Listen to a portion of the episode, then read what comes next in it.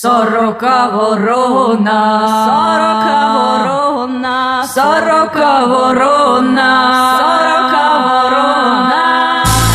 Сорока Ворона. Еженедельное техношоу. Потрещим о технике. Здравствуйте, дорогие слушатели подкаста «Сорока Ворона». И сегодня в эфире один Технослав Бергамут. Это неправда, потому что за микрофоном, как всегда, Два технослова бергамота. как всегда, по часовой стрелке расположились Виталий Бондарь, Технослав Бергамот и Полина Булгакова. В ближайшие 30 минут. Nokia, внимание, 500. Мы поговорим об этом. Как это так? Нет провода. Как это так? Берешь телефон, а как снять трубку? И еще... Вся эта кровожадность была направлена на то, чтобы поговорить про HTC ворона. Nokia, внимание, 500. Я не забыл буковку никакую. Обычно же там буковки. N, E, C. Нет. Nokia 500 новый телефон компании и первый телефон компании с новой номенклатурой. Вообще, они хотели назвать его Nokia 100-500. Но в последний момент передумали. Итак, Nokia 500. Что такого нового в телефоне Nokia 500? Что такого инновационного? Строго говоря, ничего инновационного нет. Nokia поменяла свою номенклатуру, и теперь э, все модели имеют трехзначный индекс, не четырехзначный, как мы когда-то давно привыкли во времена Великой Nokia, а трехзначный, где первая цифра означает класс телефона. Соответственно, пятерка это примерно посередине нашей десятиричной системы. Это телефон среднего уровня, и э, самое главное его преимущество это очень приятная цена, которую мы ожидаем на уровне 2000 гривен на старте. Это аппарат, который заявлен по цене 150 евро до уплаты налогов. Налоги в нашей стране это 20% НДС, соответственно, плюс еще какие-то штучки-дрючки на рекламные все издержки. И я думаю, что мы его увидим в какой-нибудь рекламной акции по цене 1999 гривен. А что имеет этот аппарат? Это стандартная Symbian Anna. Ну, стандартная, конечно, уже на момент выхода. На Анне сейчас уже есть X7, о котором мы когда-то говорили, есть E6. И это будет еще один аппарат, в котором вот улучшенная версия Symbian, Symbian Anna. То есть это дисплей с разрешением 640 на 360, дисплей емкостный, 5-мегапиксельная камера с э, full фокусом, то есть без автофокуса, говоря по-русски. И у него будет гигагерцовый процессор. Да, это гигагерцовый процессор, который добавит ему еще, хочется сказать, лулзов, но на самом деле добавит ему, конечно же, скорости работы. Он будет работать еще плавнее, еще интереснее. И, в общем, при цене в 2000 гривен, откровенно говоря, это действительно выглядит очень интересным предложением. Особенно если оно спустя 2-3 месяца, ближе к Новому году, упадет до цены 200 долларов в 1600. Я так понимаю, что с такими параметрами пока что Android и за такие деньги конкурировать не может. То есть это хорошее предложение за эти деньги. Не то чтобы параметры, тут э, преимущество э, в данном случае скорее в экране. Собственно, что мы можем получить за такие деньги на андроиде? На андроиде мы можем получить аппарат класса там Galaxy Ace или э, LG Optimus One, то есть разрешение экрана 480 на 320, диагональ там где-то 3,32 дюйма, здесь 3,5, если не память не изменяет. Трехмегапиксельная камера. Ну, может быть и 5 мегапиксельная, ну, скорее 3 мегапиксельная, может быть даже с автофокусом, но в любом случае экран, экран вот емкостный, красивый, с большим разрешением. Разрешение 640 на 360 в андроиде не существует, есть либо больше, либо меньше. За такие деньги реально разрешение будет меньше, диагональ экрана будет меньше. То есть это хороший аппарат для ценителей Nokia и Symbian. У Nokia среди относительно недорогих аппаратов э, впервые мы встречаем экран емкостный, нерезистивный. То есть, да, это, Это шаг вперед. Для Nokia это шаг вперед, да. После C7, C6 на 2000 гривен купить емкостный экран, ну, это хорошо. Кстати, насчет номенклатуры, вот не все так гладко. Я так понимаю, что четверки не будет никогда в названиях телефонов. И неспроста. Но, судя по всему, мы, э, как и раньше, не увидим никогда четвертой серии, по той же самой причине, что и раньше. Э, в азиатских странах, в частности в Японии, иероглиф, э, обозначающий 4, и иероглиф, обозначающий смерть, очень похожи. Мне это напоминает мультфильм «Остров сокровищ» киевский, где доктор Ливси таким классным голосом объясняет пиратам, Слово «рум» и слово «смерть» для вас означает одно и то же. Как бы там ни было, с цифрами у Nokia в последнее время вообще не очень хорошо. Что там с результатами второго квартала? Технослав. по результатам второго квартала все деньги заработала Apple. Ну, это если коротко. Если чуть подлиннее, Nokia по-прежнему мировой лидер в производстве телефонов, но если выделить отдельно э, сегмент смартфонов, вот статистика это всегда вот эти вот если, если, если, если вот, вот так, если арбуз разрезать вот так, вот так, вот так, то на вкус он будет дыней. Ну, вот примерно так работает статистика. Так вот, если отдельно вычленить смартфоны, то получается, что смартфонов Apple продает уже больше, чем э, их продает Nokia. При этом, э, по данным, скажем, аналитической компании IDC, объем продаж смартфонов Nokia уже даже обгоняет Samsung который, как известно, Galaxy S2 продал только 5 миллионов за 3 месяца. О чем мы говорили в четвертом выпуске подкаста. И это еще без учета американского рынка, куда Galaxy S2 выходит вот совсем-совсем скоро. Но сам Samsung э, не показывает данных чисто по смартфонам, он выкатывает информацию консолидированную по всему количеству телефонов, поэтому точно сказать, сколько продал Samsung смартфонов, э, никто не может, можно только сделать какие-то предположения. Так вот, по одним предположениям, в частности компании IDC, Samsung занимает второе место и Nokia отбросили уже на третье.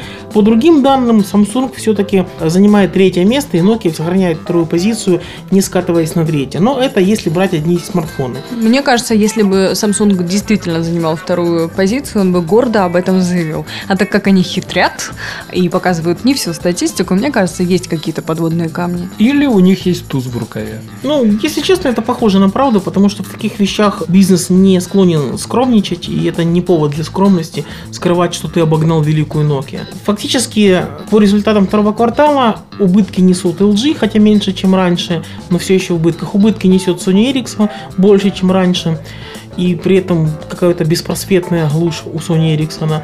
Э, Убытки несет Motorola, и в зоне прибыльности остается всего 4 компании из крупных производителей смартфонов. Это Apple, который просто отожрала все, что можно, и зарабатывает там такие деньги, что вот, как известно, вот такой факт всплыл, денег на счетах Apple сейчас больше, чем на счетах правительства США. Это означает, что э, правительство США может брать деньги в долг у компании Apple. Или компания Apple может стать банки- банкиром э, США. Ну, я не думаю, что до этого дойдет. Будет как в том анекдоте про еврея, сидящего, продающего семечки напротив банка, да, у него договоренность с банком, банк не продает семечки, а он не дает деньги в долг. То есть здесь ситуация та же самая. Понятно, что Apple не будет кредитовать правительство США, для этого есть финансовые структуры, но сам факт, Так кто же все-таки в плюсе? в зоне прибыльности сейчас 4 компании. Это Apple, это RIM, то есть компания, которая владеет торговой маркой BlackBerry, это Samsung и это HTC. HTC на фоне этих трех, особенно Apple, выглядит э, еще слабенько, но э, по меркам HTC они тоже имеют хороший рост. И, в принципе, компания растущая, и денег зарабатывает все больше, и в целом чувствует себя прекрасно. Вернемся к Nokia 500. Мы еще не поговорили о том, э, какая же целевая аудитория у этого телефона. Для кого этот телефон и кто его будет покупать? Как ты считаешь, Технослав? Для того, у кого есть 2000 гривен. Вы только что наблюдали уникальную картину «Виталик читает мои мысли». Я вот хотел сказать для того, у кого есть 2000 гривен. Вот честное слово, так все и было. Ладно, я сдам свой мейлофон после записи подкаста. О, такой ценный аппарат читает чужие мысли. Это власть над вселенной. Все-таки это телефон недорогой, 2000 гривен. Естественно, он будет дешеветь. Хороший, большой, емкостной экран, быстрый довольно процессор, приятный с виду телефон, механические кнопки вызова, Кстати, отбоя да, что вызова. хотелось отметить. Глядя на иллюстрации этого телефона, действительно обращаешь внимание на эти механические кнопки, потому что сейчас проблема... Телефон для того, чтобы звонить, а нечем звонить. Где кнопка-то? Symbian действительно это идеальная а, платформа всегда была для звонков. Сейчас э, более интересные такие платформы, как iOS, как Android, они сенсорные, они все интернетизированные. Но мы совершенно забываем, что телефон это в первую очередь звонки. Вот Symbian идеально под это подходит, особенно когда есть кнопка звонка и отбоя звонка. Это же здорово. Ты нажимаешь на зеленую кнопочку, у тебя появляется список вызовов. Вот Android такого сделать не позволяет. Нужно нажать кнопку разблокировать экран, сдвинуть ползунок, добраться, где у тебя там иконка это есть, а ты не на том рабочем столе, сдвинуть рабочий стол, нажать еще что-то, переключиться закладку, елки-палки, повеситься можно. Моя мама точно не разобралась без такой схемы. Ну, я не совсем согласен, это зависит скорее от конкретного аппарата, потому что у меня опыт чуть-чуть другой. У меня были кнопки вызова, отбоя вызова, и я мог точно так же, как в Symbian, вызвать э, звонилку, собственно, журнал звонков. Это не проблема. Это проблема скорее вот этого тренда iPhone подобного, когда у нас есть только одна кнопка, или В там... Nokia 9 ни одной. Верните нам наши кнопки! Ну, вообще, это только что была рекламная пауза. Рекламировали мы Samsung Speak, а это тот телефон, у которого есть кнопки аппаратные для звонков. Ну, телефон уже найти тяжело. Да, его сняли с производства, потому что у него были вот те самые аппаратные кнопки, от которых все пытались избавиться. Ну, шутки шутками, а у Nokia 500 действительно есть эти аппаратные кнопки, и это, на мой взгляд, очень здорово. Сорока ворона. А мне интересно, какая из компаний первая откажется от стандартного вида телефона, там обмылочка или мыльнички, называйте как хотите, и переведет его совершенно в какую-то другую плоскость. Вообще, если говорить о новых форм-факторах, э, если я правильно понял вопрос, то история мобильных телефонов переживала несколько таких взлетов. Как вы помните, был после открытия кирпича мобильного телефона, был компания Motorola открыт форм-фактор раскладушки. Модель StarTAC, очень известная, где сочетались преимущества небольших размеров, и при этом была нормального размера клавиатура, цифровая клавиатура и нормального размера экранчик. То есть телефон складывался пополам, при этом занимал место в два раза меньше, чем обычный телефон. Жутко популярная тема. Вы помните период расцвета раскладушек, это как раз первая половина предыдущего десятилетия, то есть это 2003-2005 год. Компания Samsung отжигала Вообще, если э, говорить об истории, то, конечно, да, компания Samsung отжигала. На азиатских рынках телефоны-раскладушки были не в пример популярнее, чем на европейском, где европейцы это все очень консервативно подошли, не очень сильно воспринимали. Я должен сказать, что применительно к Украине раскладушки у нас были даже популярнее больше в Западной Украине, где их называли жабками. Привет, Западная Украина. Восточная Украина называла это ракушками. Центральные тоже назвали жабками, я очень хорошо это помню. Да, в Киеве слово жабки сказать никто не поймет, о чем речь. Затем очень популярным стал форм-фактор слайдера. Кто знает, кто изобрел слайдер? М, Наверное, какой-то инженер по имени Слайдер. Кто открыл Берингов пролив? Да, инженер по фамилии Пролив.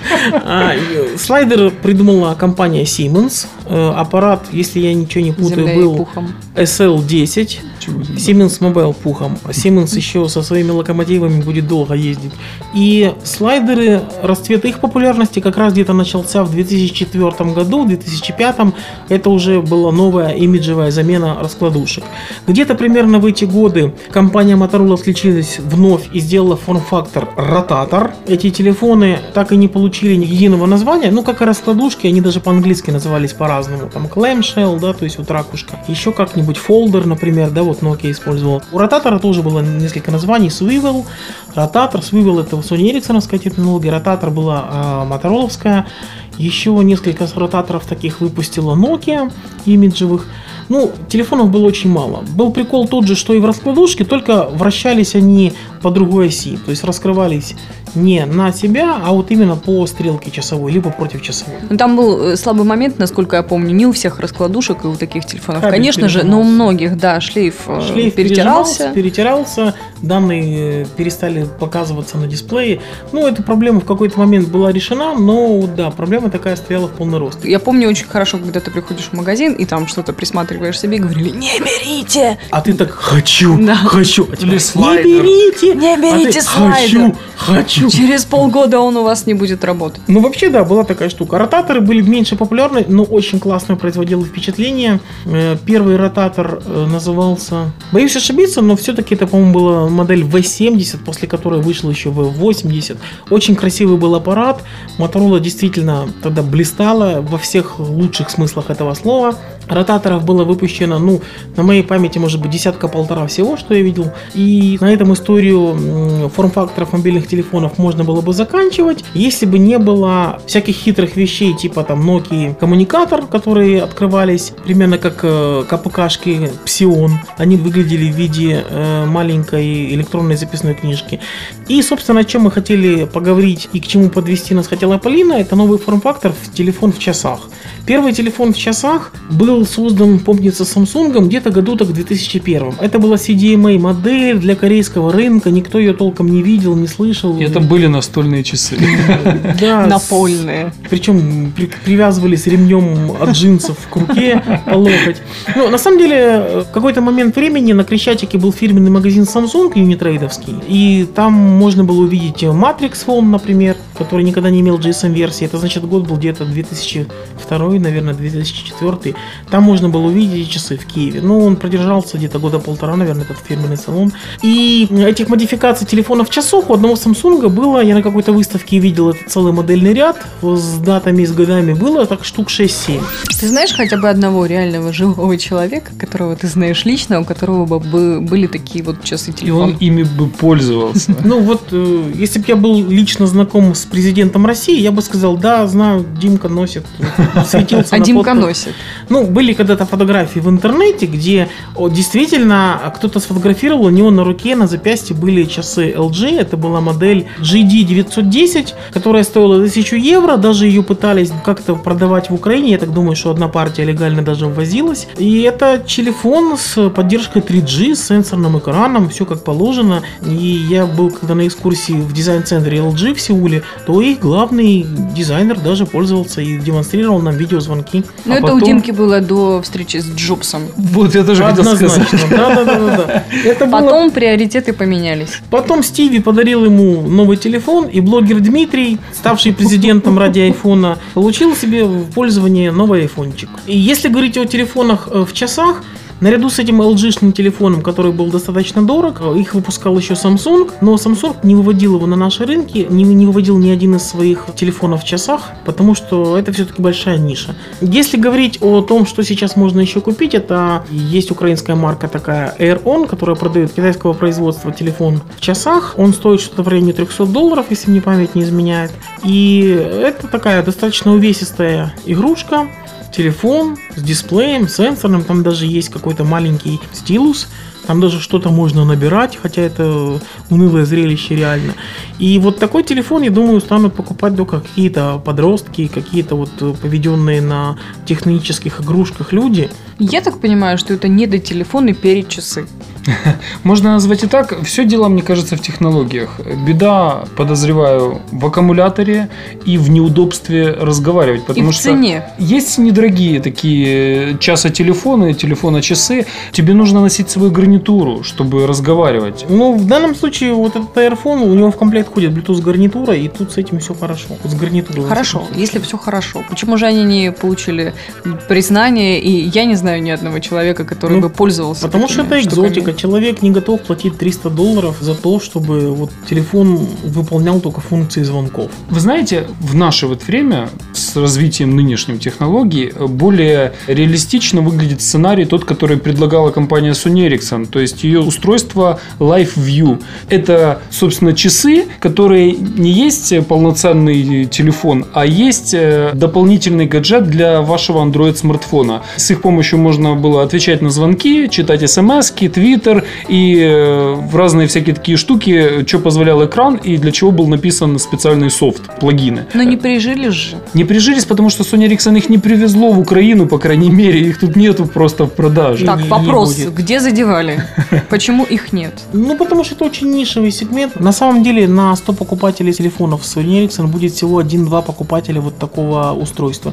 Я бы еще добавил, что перед этим Live View у Sony Ericsson выпускался целый ряд э, часов, в которых был интегрирован ЖК-дисплей, и они по Bluetooth тоже позволяли смотреть смс-ки, Название песни. название песни, если плеер играет, имя входящего читать, поднимать трубку. Часы были достаточно дорогие, стоили, если я ничего не путаю, где-то от 300 до 400 евро. И где-то я недавно слышал, что вот до сих пор какие-то остатки они распродают по Европе там как-то по 150, по 200 евро. Ну, как вы считаете, это проблема маркетинга или это вот такое тупиковое развитие, которое потом никак не будет преобразовано в жизнь? Я думаю, будущее есть, но будущее есть не у часов как таковых, а у мобильного телефона или коммуникатора, который просто будет крепиться на руку. Но тебе бы было удобно с такими? Да, мне было бы удобно, если бы он был легкий, я много разговариваю, я получаю много информации с экрана в любое время. То есть часы, это всегда было удобно, люди, ну, сто лет носили часы на руке. В общем, главный злодей из фильма «Особое мнение» вот как раз носил такой концепт.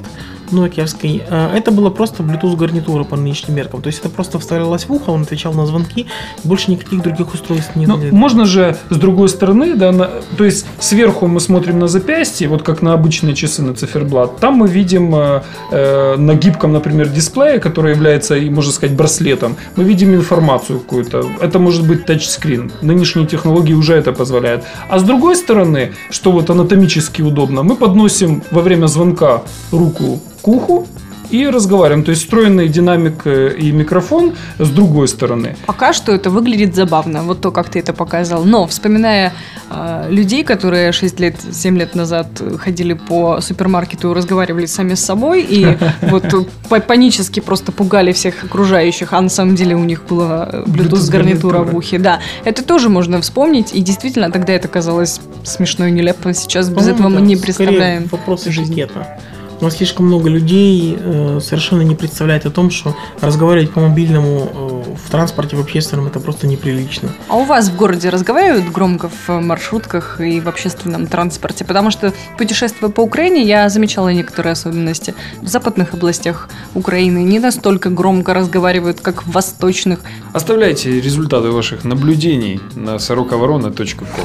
Говоря о том, почему это все не приживается и не работает, нужно сказать, что люди консервативны по своей природе. Э, Вспомните, как, как сложно было заставить ваших родителей, бабушек э, перейти на мобильный телефон со стационарного. Как это так? Нет провода. Как это так? Берешь телефон, а как снять трубку? А он не гудит. А он не гудит, а тонового сигнала нету, и это выглядит, как будто он не работает. Вот это очень сложно, и люди далекие техники, им сложно к этому перейти. А тут бац, вообще часы. На самом деле, концептуально это выглядит интересно, но сейчас-то все движется в направлении того, чтобы телефон был маленьким компьютером, интернет-компьютером. И, соответственно, люди стремятся к увеличению экрана, люди стремятся к тому, чтобы диагональ, вот мы сейчас уже говорим, что 4 дюйма это вот как бы и фигня, это уже средний класс, а надо бы 5 уже в кармане носить, наверное. А вот завтра мы карманы какие. у меня большие, например. А вот э, через год мы услышим, что ну 5 дюймов, конечно, хорошо, но вот 6 это ж, наверное, вообще хорошо. Все идет к тому, чтобы дисплеи увеличивали размеры свои, да, и, соответственно, вернуться назад к размеру э, часов наручных, да, это вот сложно. Я согласен с тем, что такой вариант подойдет человеку, которому не нужен какой интернет, никакие новости и так далее. Ему нужна голосовая связь. Да, в этом случае действительно удобно, и телефон может превратиться просто в Bluetooth гарнитуру. И даже э, сим-карта там может иметь вид не сим-карты, а просто панельки, которая уже вшита в саму эту гарнитуру. Вот вариант для развития технологии. Другой вариант, скажем, с каким-то браслетом на гибком дисплее, о котором говорит Виталик, тоже имеет право на существование, но это скорее какой-то молодежный такой вариант, при котором ты действительно по гарнитуре говоришь, либо подносишь там руку к уху и говоришь, хотя мне кажется вариант с гарнитурой более предпочтительный и реалистичный. И вот на этом браслете действительно можно видеть там какую-то входящую информацию, там номер набирать, там даже QWERTY-клавиатуру как-то расположить. Твиттер читать. Твиттер Экран читать, большой писать, может быть, да. не обязательно сверху. Да, а еще дисплей может быть гибкий в, в три рулона. В три рулона заматывать, да, его можно разворачивать. Это, Ну, в общем, это же варианты. какое поле для деятельности дизайнеров и модельеров. Это же аксессуар, на Конечно. котором можно А столько срубить бабла. ошейник с такого Ну, дисплея. это уже BDSM такое. Ну, почему нет, что БДСМщики не люди, что ли? Ну, в конце-то концов. Ну, в общем, Вы э, поговорите потом. без тебя, Я я не знаю, о чем вы. как в том анекдоте, тебя, значит, вычеркивают. Да, да. Действительно, как- какой-то форм-фактор будет развиваться, мы от этого никуда не уйдем. Я вот почему-то, у меня на всю жизнь осталось детское такое впечатление. В середине 80-х в журнале «Пионер» я э, читал очередную какую-то повесть Кира Булычева про Алису Селезневу, все же помнят, это же гениальная вещь. И там как раз упоминалось вот такое устройство, которое поразило мое детское воображение. Значит, там был у Алисы Селезневой такой друг Пашка Гераскин. И вот у этого Пашки был на руках браслет, который сочетал в себя возможности видеосвязи, был диктофон в нем, была какая-то база данных подключенная, там, условно говоря, там, то, что мы называем нынешним словом интернет. И это настолько меня впечатляло. И вот прошло уже практически там 25 лет, и я понимаю, что мы уже фактически очень близко стоим перед созданием такого устройства. Во всяком случае, часы с видеосвязью, которой можно пользоваться в любой точке мира, ну, не в любой, хорошо, в пустыне Сахары вы не сможете ей пользоваться, но по факту в любом цивилизованном месте вы можете получить видеозвонок с телефона, э, который вмонтирован в часы. Это реально круто. Компания Apple осталось только почитать Кира Булычева, и тогда она точно захватит мир. Откуда ты знаешь, что они не читают? Ну, в общем, форм-факторы какие-то будут развиваться, и гибкие дисплеи нам в этом помогут. Возможно, э, технологии проекционных дисплеев будут развиваться, это тоже интересно, поскольку э, не нужно никакой поверхности, кроме той, что у тебя под рукой. Стол так стол, там стена так стена, любая ровная поверхность, вплоть до того, что можно будет на собственную ладонь проецировать там карту какую-то или чей-то телефон или текст. А звонящего можно будет проецировать? Представляешь, звонит тебе Димка, а он у тебя на ладони. Я вот жду на самом деле, когда появятся эти, хотела сказать, галлюцинации, о боже, Голограмма. голограммы, да. Знаешь, они- у кого голограммы, у кого галлюцинации. Ну да. Ну, собственно, какие-то технологии точно выстрелят. Либо гибкий дисплей, либо проектор, либо что-то еще. То есть мы в будущем скучать нам не придется, это гарантия 101%. Сорока ворона. Телефоном нынешним, что он легкий, может даже большой, но ничего ты человеку не сделаешь. А вот планшетом тяжеленьким, с большим экраном, можно по голове бахнуть вдруг что. А стилусом, Глазик- который есть да, у героя нашего следующего, можно вот сделать то, что сказал Технослав. С какими прекрасными, добрыми мужчинами провожу я вечер. Позитивно. Итак, вся эта кровожадность была направлена на то, чтобы поговорить про HTC Puccini. Был такой композитор известный. Э, Пучини это, естественно, кодовое имя, и мы э, увидим еще другое имя во время анонса. Но смысл в том, что в интернет утекли в очередной раз что-то там дало течь, специально либо не специально, уже не важно. И фотографии планшета на андроиде с красивым названием HTC Puccini появились в интернете. Это 10-дюймовый планшет, который, судя по всему, информация, разумеется, неофициальная, будет работать на андроиде там, версии 3.1 либо 3.2, одному богу известно, зависит от того еще, как бы долго его будут разрабатывать и допиливать. Я так понимаю, что это продолжение HTC Flyer. Ну, можно и так сказать, поскольку Flyer был первым планшетом, то это второй, ну и он продолжение. Точно так же, как Galaxy Tab 10.1 является продолжением планшета Galaxy Tab P1000, который был 7-дюймовым. И еще известно, что в нем будет э, также стилус. Стилус вообще HTC считает там ключевым своим преимуществом, хотя из-за этого стилуса, да плюс из-за оболочки Sense, которую HTC очень сильно ценит, цены на Flyer просто зашкаливающие высокие. То есть за 7000 гривен, которые он сейчас стоит, можно реально купить iPad 2, что наши соотечественники с успехом и делают. Да, вот буквально на днях меня спросила знакомая, что купить своему мужу в подарок, какой планшет. И первое, что мне пришло на ум, это iPad 2. И дело не в том, что я очень люблю технику Apple, а конкурентов-то нету. Это все-таки вещь за вполне вменяемые деньги, если мы говорим о планшете хорошего качества. И конкурентов нету. Если бы меня спросила женщина, что подарить мужу, я бы сказал дрель. Ты знаешь, вот он тоже ей говорил, что ему нужна новая бензопила. Вот. Но как-то по бензопиле, знаешь, не почитаешь интернет, фильмы не То есть она посмотришь. подарок хотела сделать все-таки себе, а не мужу. Ну, Если кто бы у бензопилы Был Wi-Fi. Дай пять.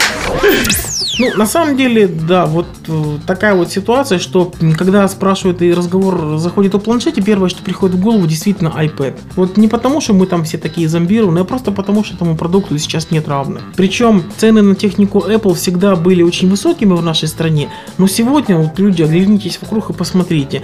Ноутбуки Apple, вот хорошие, они стоят ну, чуть-чуть дороже, там, чем аналогичные ноутбуки конкурентов, зато выглядят, ну, на порядок лучше. Планшеты то же самое. Из-за своих гигантских объемов производства Apple может позволить себе поставить цену, которая будет заведомо ниже, чем у других производителей. Все Android планшеты 10-дюймовые стоят э, дороже, как правило, iPad 2, а по функциональности, по количеству приложений, адаптированных под большие разрешения планшетов, там вообще равных нет. То есть фактически а, iPad 2 сейчас нет конкурентов, и когда выстрелят Android планшеты, еще никому не известно. Но HTC, тем не менее, э, смотрит с оптимизмом вот в этот э, рынок и все-таки рассчитывает свою долю пирога откусить, ухватить, впрятать в сумку и раскидать по карманам. Он тоже 7 тысяч будет стоить? Не думаю, что больше. Он будет тысячу долларов. Ну, мы же под оптимистичным находимся настроением. Вот, вот кровожадно оптимистично. Ну, как вариант, можно рассмотреть такой случай. Вообще, э, цена устройства, она все-таки определяется, почему компании не говорят ее сразу, не потому что они там боятся конкурентов, хотя и поэтому тоже, а потому что цена в конце концов формируется, исходя из рыночной какой-то ситуации. И не секрет ни для кого, что сейчас в сегменте смартфонов и в сегменте планшетов все-таки первую скрипку играет Apple. И все производители вынуждены все свои продукты и цены на них подстраивать под линейку Apple. Соответственно, как вариант, э, я вижу ситуацию, при которой, возможно, планшет 7-дюймовый HTC Flyer подешевеет, и 10-дюймовый будет стоить вот те же самые там 7-8 тысяч гривен, которые сейчас стоит Flyer.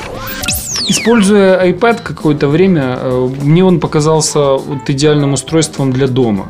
Когда ты сидишь где-то в кресле, в уголке, ты можешь И почитать тебе какие-то лень новости. поднять свою задницу да, и пойти да, за стол. именно вот то поднять, о чем ты сказала. Можно поиграть в какие-то игры, особенно казуальные, очень вот классно. Можно Э, отмахнуться от мух. Увесисто. Убить комара. Кровожадно оптимистичное настроение продолжается. В общем, дома очень даже удобно его использовать. Это реально альтернатива ноутбуку дома. Ну, так и есть, и такой сценарий использования есть. Люди там обожают, например, в кровати перед сном посмотреть какую-нибудь серию 20-минутную фильма, сериала, да, там поиграть в игрушку какую-то, там почитать какую-то книжку даже на нем. Но вот конкретно применительно ко мне, вот, вот, вот никак не укладывается. Я, Технослав, вспоминаю твои слова о 3D-телевизорах, когда я говорила, а зачем их покупать сейчас? Может быть, подождать, и когда все будет гораздо практичнее и технологичнее, ты мне сказал, ну, если у тебя есть эта тысяча долларов, почему бы и не купить? Точно так же можно сказать и про iPad. Ну, если у меня есть эти 8 тысяч гривен, то почему бы его и не приобрести? Ну, если ты будешь пользоваться, то конечно. По сути, iPad 2 э, или iPad любой, он предназначен для решения большого-большого количества задач. Там тот же Стив Джобс показывал, можно книжки читать, можно видео смотреть, можно делать research, можно сидеть сайты смотреть, можно YouTube смотреть, то есть масса-масса-массу вещей. Он работает реально 10 часов, там до 11 может дотянуть, причем при просмотре видео. Можно в игрушки играть, и там игрушки действительно клевые, классные, все понятно. Ну, просто эта штука ну, далеко не всем нужна. Хотя большинство людей, которые его покупают, они находят сценарий использования сами. Кто-то занимает детей, например, да, кто-то своих кошек. При перелете очень удобно. При перелете тоже удобно, да, согласен. Вот если бы я летал там хотя бы два раза в месяц регулярно, да, 20 раз в год, уже был бы, может быть, смысл его брать. И все-таки вернемся к HTC Puccini. Красивое название, но красивое ли э, дальнейшее Будущее. будущее у этого планшета? Светлое ли? Сейчас пока ничего сказать нельзя. Скорее темное, чем светлое, по одной простой причине. Вот перспектив Android планшетов пока вот ну, не видно. То есть они пока проигрывают iPad, проигрывают отсутствием приложений, проигрывают меньшим временем работы и проигрывают фактически по цене. То есть они стоят не дешевле. Опять же, HTC еще официально его не анонсировала, они могут его и отменить. Такое дело уже бывало и не раз. Или стилус окажется не стилусом, а лазерной указкой. Ворона. За окнами август, по народным поверьям, Илья уже пописал в океаны, моря и озера. Купаться нельзя, а вот оставлять комментарии можно. сороковорона.ком. Мы будем рады вашим комментариям. Это был пятый выпуск подкаста, и над ним трудились Виталий Бондарь, Технослава Беркамот. И Полина Булгакова. До встречи! Счастливо! Пока, услышимся. Подписывайтесь на подкаст на сороковорона.ком, чтобы первым получить свежий выпуск. Авторы подкаста сердечно благодарят Сергея Сюрородецкого, Настасью Сергеевну Кузнецову, Романа Дайненко, Акаскив и Старика Хатабыча за неоценимую помощь в создании шоу. В этом выпуске шоу использованы фрагменты мультфильма «Остров сокровищ», а также телефильма «Гостья из будущего». Сорока ворона! сороковорона.ком